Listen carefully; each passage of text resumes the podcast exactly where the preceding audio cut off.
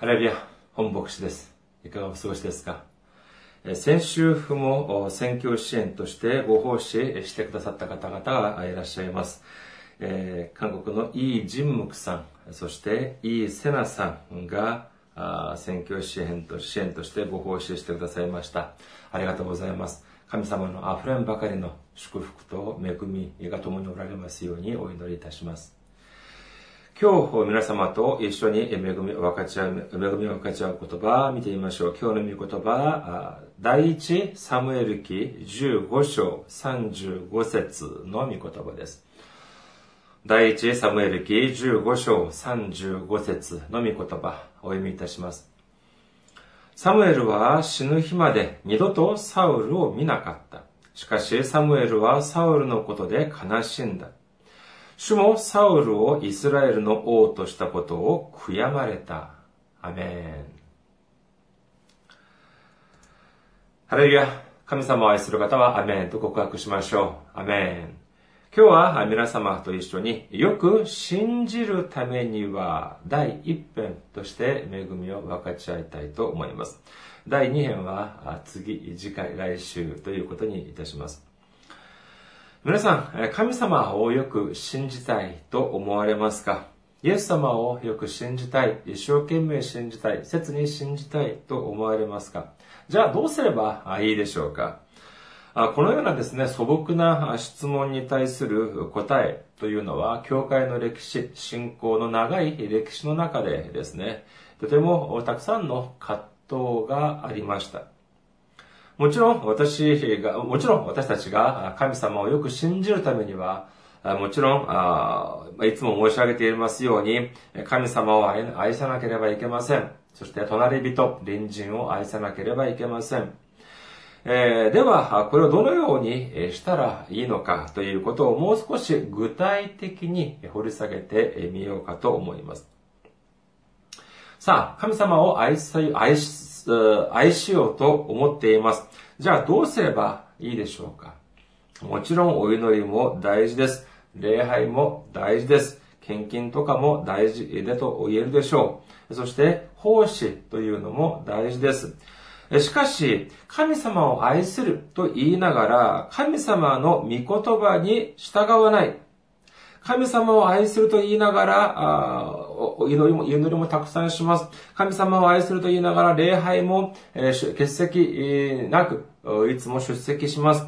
それ神様を愛すると言いながら、献金もたくさんします。神様を愛すると言いながら、えー、教会での奉仕活動もたくさんします。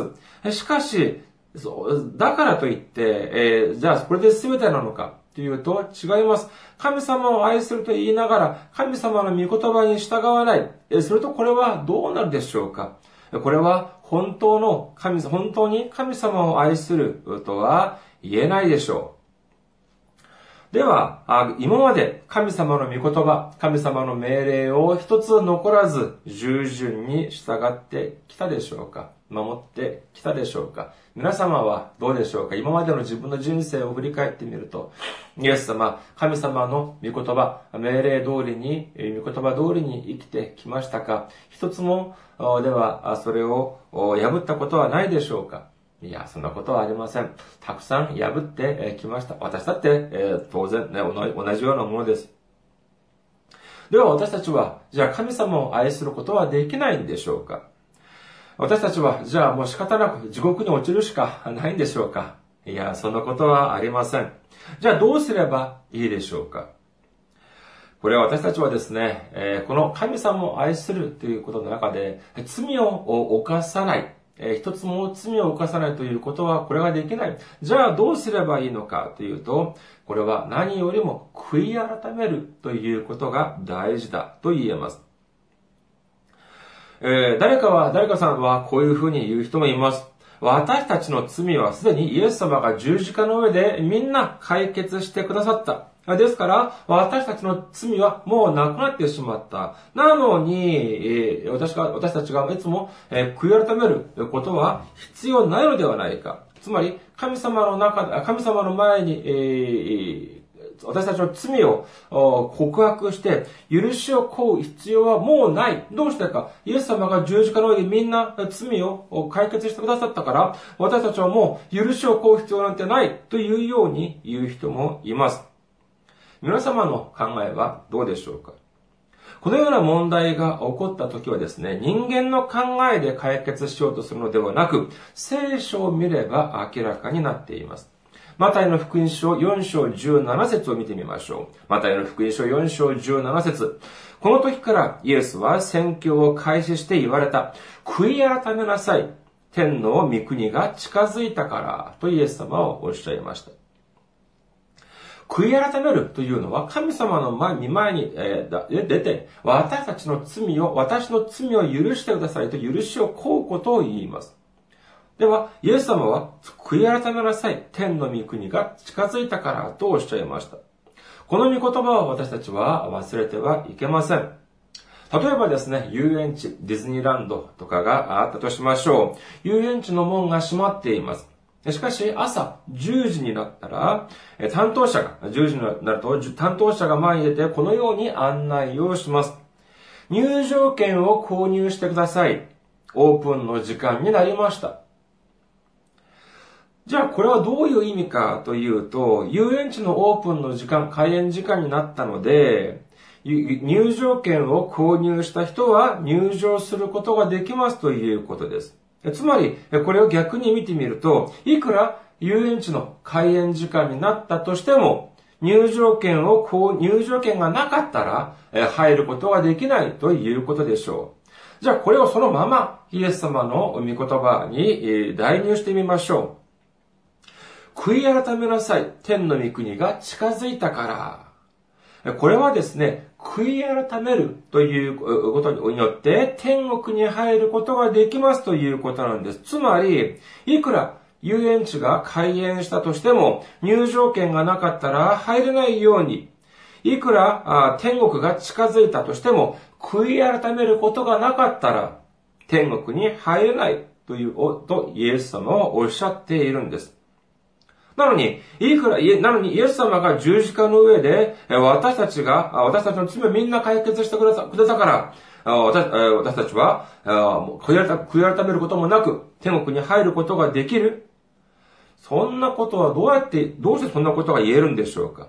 聖書を見てみますとですね、交渉外、イエス様のその宣教の期間はだいたいさんねんくらいだと言われています。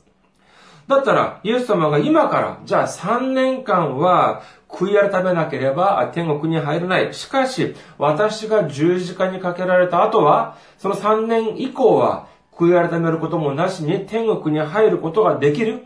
聖書のどこにそんなことが書いてあるんでしょうか。私たちの罪というのはですね、その、イエス様の以前は、私たちが悔い改める、私たちが許しを請うということで、私たちの罪が解決されなかったんです。いくら羊や、いくらヤギ、いくらたくさんの捧げ物をしたとして、私たちの罪が解決することができたのなら、イエス様はいらっしゃる、ここにいらっしゃる必要はありませんでした。十字架にかけられる必要もなかったんです。しかし、いくら私たちが羊を数百匹、数千匹を捧げ物としても、私たちの罪が解決できない。私たちの罪が解決できない。それくらいでは、私たちの罪が解決できないくらい、とても大きかったため、神様の独り子であるイエス様が自ら来て十字架にかけられるその方法以外に私たちの罪が解決される方法というのはなかったため、仕方なくただ一つの方法であるイエス様が十字架にかけられるという方法を取ったわけなんです。エペソの手紙、エペソビトの手紙いっ章なな節を見てみます。エペソビトの手紙いっ章なな節。この方によって私たちはその血によるあがない罪の許しを受けています。これは神の豊かな恵みによるものです。よることです。第一ペテロの手紙いっ章じゅうはちからじゅうきゅう節。ご承知のようにあなた方が父祖伝来の虚しい生き方からあがない出されたのは、銀や金のような朽ちるものによらず、傷もなく汚れ、汚れもない子羊のようなキリストの尊い血によったのです。と聖書には書かれています。神様の独り子であるイエス様が直接自ら来て、そして十字架にかけられ、その尊い血を流してくださることによって、私たちの受けるべき罪を代わりにイエス様が受けてくださったんです。ですから私たちはイエス様の皆によって罪の許しを請うとき、イエス様の皆によって悔い改めるときに、その私たちの全ての罪が帳消しになるというように神様は聖書には書かれているんです。これを人間の考え、これは人間の考え、人間の理論によって私が申し上げるのではなく、聖書に書かれていることがそういうふうになっているということなんです。じゃあ、つまり、じゃあ、ではですね、じゃあ、罪ということはじゃあ何でしょうか？それは他でもない、神様の御言葉、神様の命令に背くこと、これが罪なんです。罪はじゃあ私たちができることでしょうか、できないことでしょうか。本当に悪い人、本当に悪い人だけが罪を犯すことができて、私たちのような普通の平凡な人は犯すことができないのが罪でしょうか。いいえ、違います。罪というのは常に私たちが犯すことができる範囲の中にあるんです。神様がアダムとエバにその善悪を知ることができる木の実、これを食べるな、取って食べるなというふうに命令しました。それはいつでもアダムとエバが見ることができて、そしていつでも手を伸ばせば食べることができたはずです。しかし、神様はそれをやるなというふうにおっしゃいました。この言葉に、御言葉に背くこと、これがまさしく罪だということなんです。私たちはいくら善人として生きていこうとしても、私たちは罪を犯すしかありません。では、私たちはこれをどうすればいいでしょうか。はい、これを悔い改める。イエス様の皆において許しを請うということが必要なんです。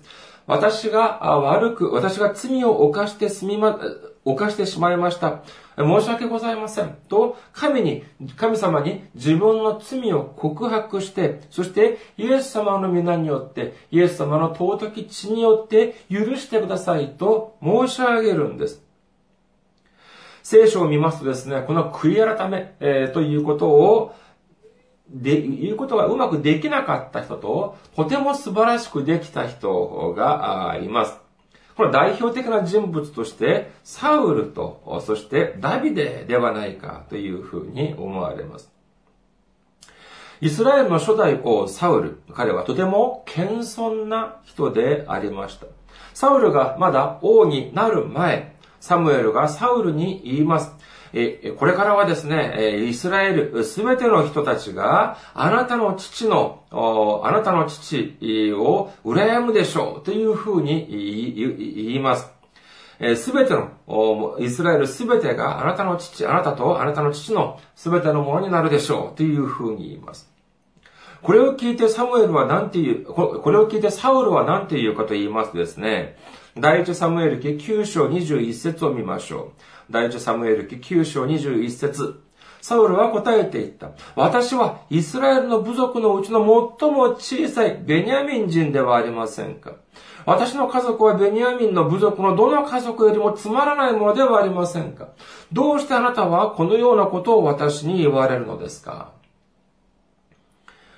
これどういうことでしょうか。え、何、何をおっしゃいますか。私たちはとてもみすぼらしい、つまらない部族、小さい部族、ベニャミン部族の中の、それこそつま、この中でもつまらない家族でしかありません。このような私の家族にとんでもないもったいないことを、どうしてそんなことをおっしゃいますかというふうにですね、それこそとても謙遜な人間でありました。しかし、サウルが王になり、やがてイスラエルを統治し始めると、この彼の謙遜な人柄というのはなくなってしまい、そしてただ自分自身を表そうとします。私たちは忘れてはなりません。自分自身を表そうとすると神様は隠れてしまいます。自分自身を低くすることによって、その時に初めて神様は高められるんです。第一サムエル記じゅうさん章はち節を見ましょう。第一サムエル記じゅうさん章はち節。サウルはサムエルが定めた日によってなのかかん待ったが、サムエルはギルガルに来なかった。それで民は彼から離れて散っていこうとした。これをよく見ます、見ますとですね、まあサムエルがなのかかんすれば私が行きますというふうに多分言ったんでしょう。しかしなのかかん待ったがサムエルはギルガルに来なかった。これはその約束の期間が過ぎてもという意味ではありません。えー、この文脈によるとですね、まだなのかかんが全て終わってないんです。つまり、サムエルは遅刻をしたのではありません。まだ約束の時間が残っていたにもかかわらず、王は待っています。しかし、民はだんだんだんだん自分から離れていったということなんです。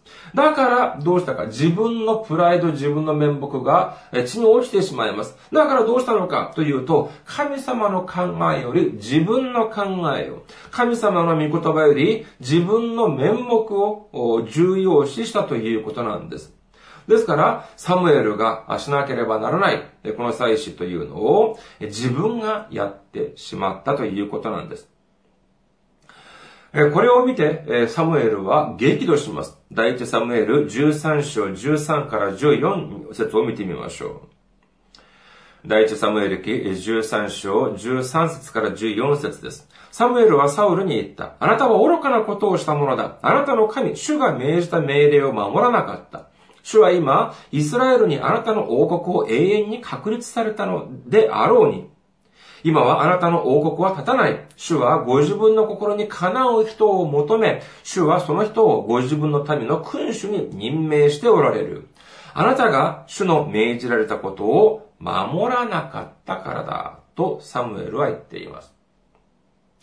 誤解をしないでほしいのは何かと言いますとですね、サムエルが思うに、なんだよ、俺がやらなきゃいけないの、なんでお前は勝手にやるんだよ。っていうふうにですね、自分のプライドが傷つけられたからサムエルが怒った。いや、そういうのではありません。そうではなく、個人的なプライドとか、あというレベルではなく、神様の御言葉に従順しなかったから、サウル王が神様の御言葉に従わなかったから怒ったんです。しかし、このようなサムエルの心を知ったか知らなかったか、このサウルはですね、サウルが、サウルが、に来てサムエルがここまで行ったら、皆さんどうしなければいけませんか？その場で謝って、その場で悔い改めなければいけなかったでしょう。私が思うにですね、機械というのは壊れることもあります。そして人間というのは過ちを犯すこともあります。だったらどうしなければいけませんか？そうです。その問題を解決しなければいけません。機械だったら修理すればいいんです。そして人間が過ちを犯すと悔い改める。それが必要になってくるんです。しかし、じゅうさん章を見ますとですね、サウルが神様やサムエルに謝ったとか、悔い改めたというような記録がどこにもありません。ですから何ですか？神様や神様の人間を大したことがないというふうに思ったんでしょう。何？私たちの、私の国が立たない？何を言っているんだ。私はこのように王として今健在であり、私は全ての権力を握っている。こんなものは誰も私を脅かすことはできない。なんていうふうに考えたのかもしれません。だからか知られませんが、彼の傲慢はもうだんだんだんだん高ぶるばかりです。第一サムエル記じゅうご章を見てみましょう。第一サムエル記じゅうご章いち節からさん節を見ますと、サムエルがサウルに行って神様の御言葉を伝えます。第一サムエル記じゅうご章いち節からさん節です。サムエルはサウルに言った。主は私を使わしてあなたに油を注ぎ、イスラエルの民、その民イスラエルの王とされた。今、主の言われることを聞きなさい。万軍の主はこう仰せられる。私はイスラエルがエジプトから登ってくる途中、アマレクがイスラエルにしたことを罰する。今行ってアマレクを打ち、そのすべてのものを征絶せよ。容赦してはならない。男も女も子供も血のみ子も、牛も羊もラクダもロバも殺せ。神様はこのようにおっしゃっています。神様はそのアマレクの人間だけでなく、彼らの持っているすべての所有物というものを征絶、つまり、えー、根絶する、全滅させるように神様は命令をしました。しかし、サウルはどうしたかというと、第一サムエル記じゅうご章きゅう節です。第一サムエル記じゅうご章きゅう節。しかしサウルと彼の民はアガグとそれに肥えた羊や牛の最も良いもの、子羊とすべての最も良いものを惜しみ、彼らを征絶するのを好まず、ただつまらない値打ちのないものだけを征絶した。神様は彼らの持っている所有物すべてを滅ぼすということが神様の命令だったのですが、その神様の考え、神様の命令に従わず、従わず、サムエルは自分の考えを優先して、自分が思うに自分から見て値打ちのないものだけを、えー、根絶させた、滅ぼしたということなんです。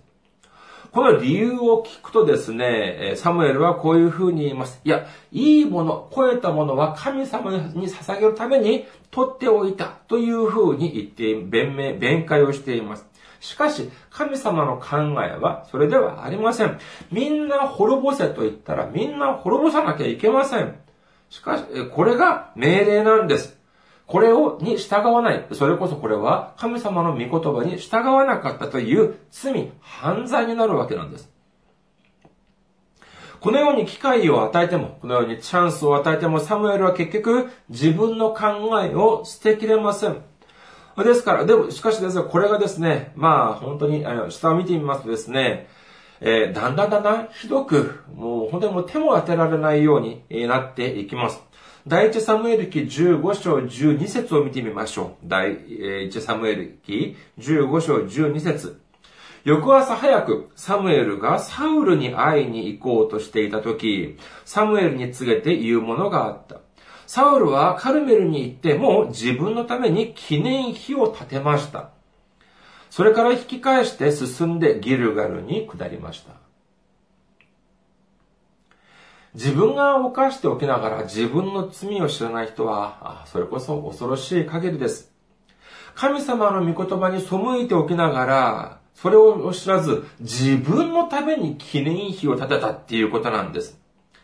そして何よりもですね、サムエルが神様の御言葉をサウル自分に伝えたのなら、そしてアマレクを攻撃したのなら、その攻撃が終わった後は少なくてもサムエルに会って報告しなきゃいけないでしょう。しかしサウルはもう目も当てられません。もう何をやっているのかはわかりません。自分、それこそですね、そのサムエルにが伝えた御言葉通りに攻撃をしたにもかかわらず、自分勝手にことを犯しておきながら、そしてそれだけでは事足りず、自分のためにですね、自分のために記念碑を建てて、そしてさっさとギルガルに帰ってしまったということなんです。どうしてこんなことがあり得るでしょう。それこそ本当にもう情けない限りです。多分サムエルもですね、これを聞いて呆れたのではないかというふうに思われます。だから逆にサムエルがサウルに行ったというふうに書かれています。そして、サウル王、あなたはこのような罪を犯しました。そしてだから神様はあなたを捨てました。というふうにサムエルがサウル王に伝えます。もうこの後を読んだらどうしなければいけませんか。それこそ、もうもう本当にもうみんな、もう自分が持っているものをかなぐり捨ててですね、私が悪いございました。私が罪を犯してしまいました。王座とかもそんなのも入れません。一つ、もう本当にもう最後の、もう、もうここだけ、本当にもう一度だけ、許しをお願いします。許してください。というふうに、もう本当に謝らなければいけないのではないでしょうか。しかし、サウルこの能天気なめでたい人は何て言ったでしょう。第一サムエル記じゅうご章にじゅうよんからにじゅうご節までを見てみましょう。第一サムエル記じゅうご章にじゅうよんからにじゅうご。サウルはサムエルに言った。私は罪を犯しました。私は主の命令とあなたの言葉に背いたからです。私は民を恐れて彼らの声に従ったのです。どうか今、私の罪を許し、私と一緒に帰ってください。主は、あ、私は主を礼拝いたします。おら、おや、サムエル、えー、このサウル、サムエルの言葉を聞いたこのサウル王、これだけを聞くと、悔い改めたような気がしませんか？ああ、私が悪いございました。私の罪を許してください。えそして、神様の御前に行って、私たち、私の罪を告白します。私の許しを、こう、ことにします。というように聞こえがちですが、違います。この、ここに隠された意味はどこに書かれているかというとですね、その下のさんじゅっ節に書かれています。第一サムエル記じゅうご章さんじゅっ節を見てみましょう。サウルは言った。私は罪を犯しました。しかし、どうか今は私の民の長老とイスラエルのとの前で私の面目を立ててください。どうか私と一緒に帰ってあなたの神主を礼拝させてください。なんとも情けないこのサウルはですね、自分が罪を犯しておきながら、悔い改めることよりも自分の面目を人の前で立ててください。そもそもこの人たちの前で自分の顔を潰さないでくださいというふうにお願いをしているんです。お門違いも甚だしいとしか言いようがありません。結局、彼はどうなりますどうなりましたか？このような、あ、今日、今日の本文です。第一サムエル記じゅうご章さんじゅうご節を見てみます。第一サムエル記じゅうご章さんじゅうご節をもう一度見てみましょう。サムエルは死の日まで二度とサウルを見なかった。しかし、サムエルはサウルのことで悲しんだ。主もサウルをイスラエルの王としたことを悔やまれた。神様はですね、サウルをイスラエルの王とした、サム、サム、えー、サウルをイスラエルの王としたことを悔やまれた、後悔されたというふうに聖書には書かれています。神様を悔やま、悔やま、悔やむように、えー、この仕向けた、このようなサウルはですね、この悲劇、最後に迎えるべき悲劇ということはもう、これはもう予言されていたものと同じです。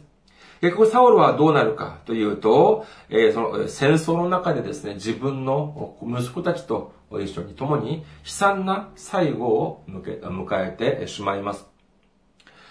その反面、ダビデはどうでしょうか。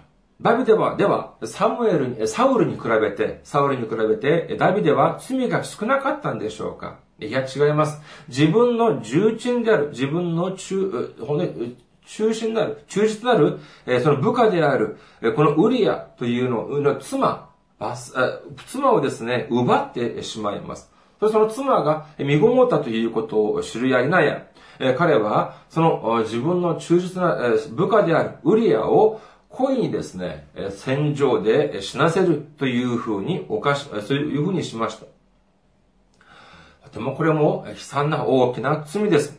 これに対してですね、神様の使者であるナダンがダビデを叱ります。これ、これを聞いてですね、ダビデはどうしたのかというと、自分の罪を悔い改めることを言います。これが詩編ごじゅういち編です。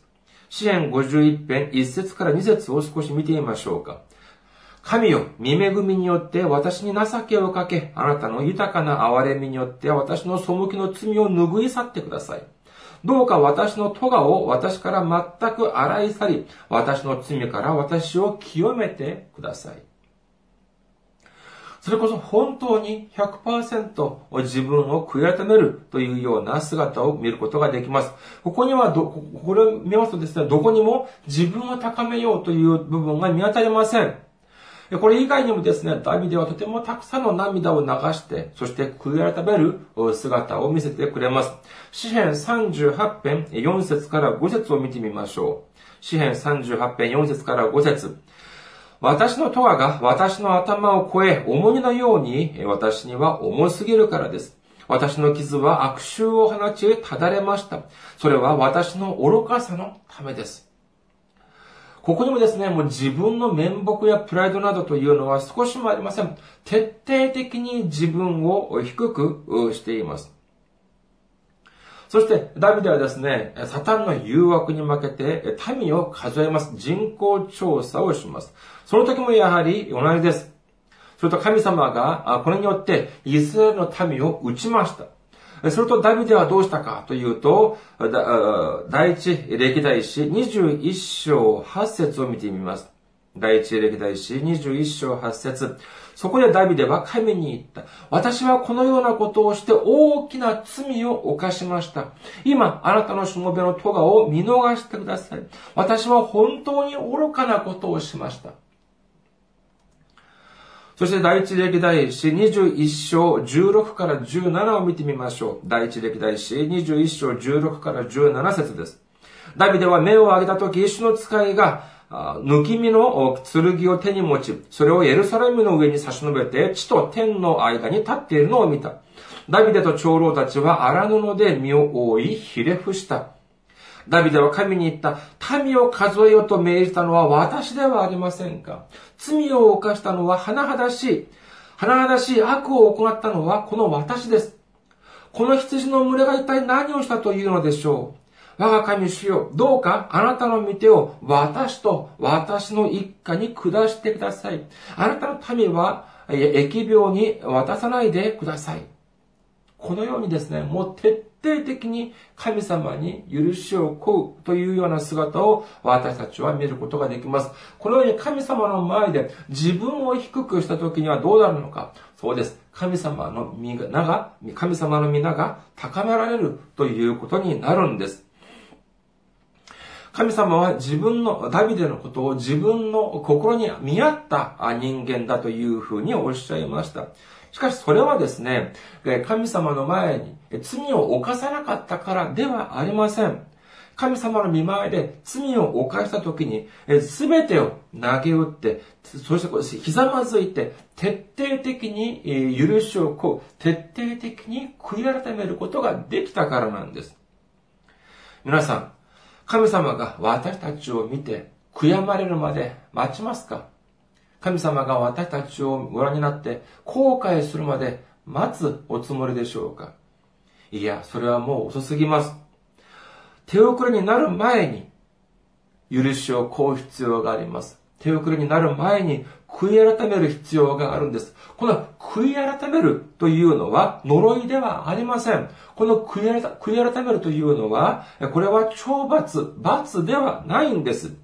悔い改めるというのは自分を低くすることができるチャンスなんです。悔い改めるということは神様を高めることができるチャンスなんです。何度も申し上げます。私たちが低くなると神様が高められるんです。私たち皆さん、私たちは自分の罪を告白して、神様の御前で告白して、そしてイエス様の血潮によって、血潮に頼って、私たちの罪の許しを請うということによって、そして神様の御心に合った人間として生まれ変わり、そして私たちの残った人生を通じて、神様に喜びを捧げることができる私たちでありますように望みます。お祈りいたします。ありがとうございました。また来週お目にかかりましょう。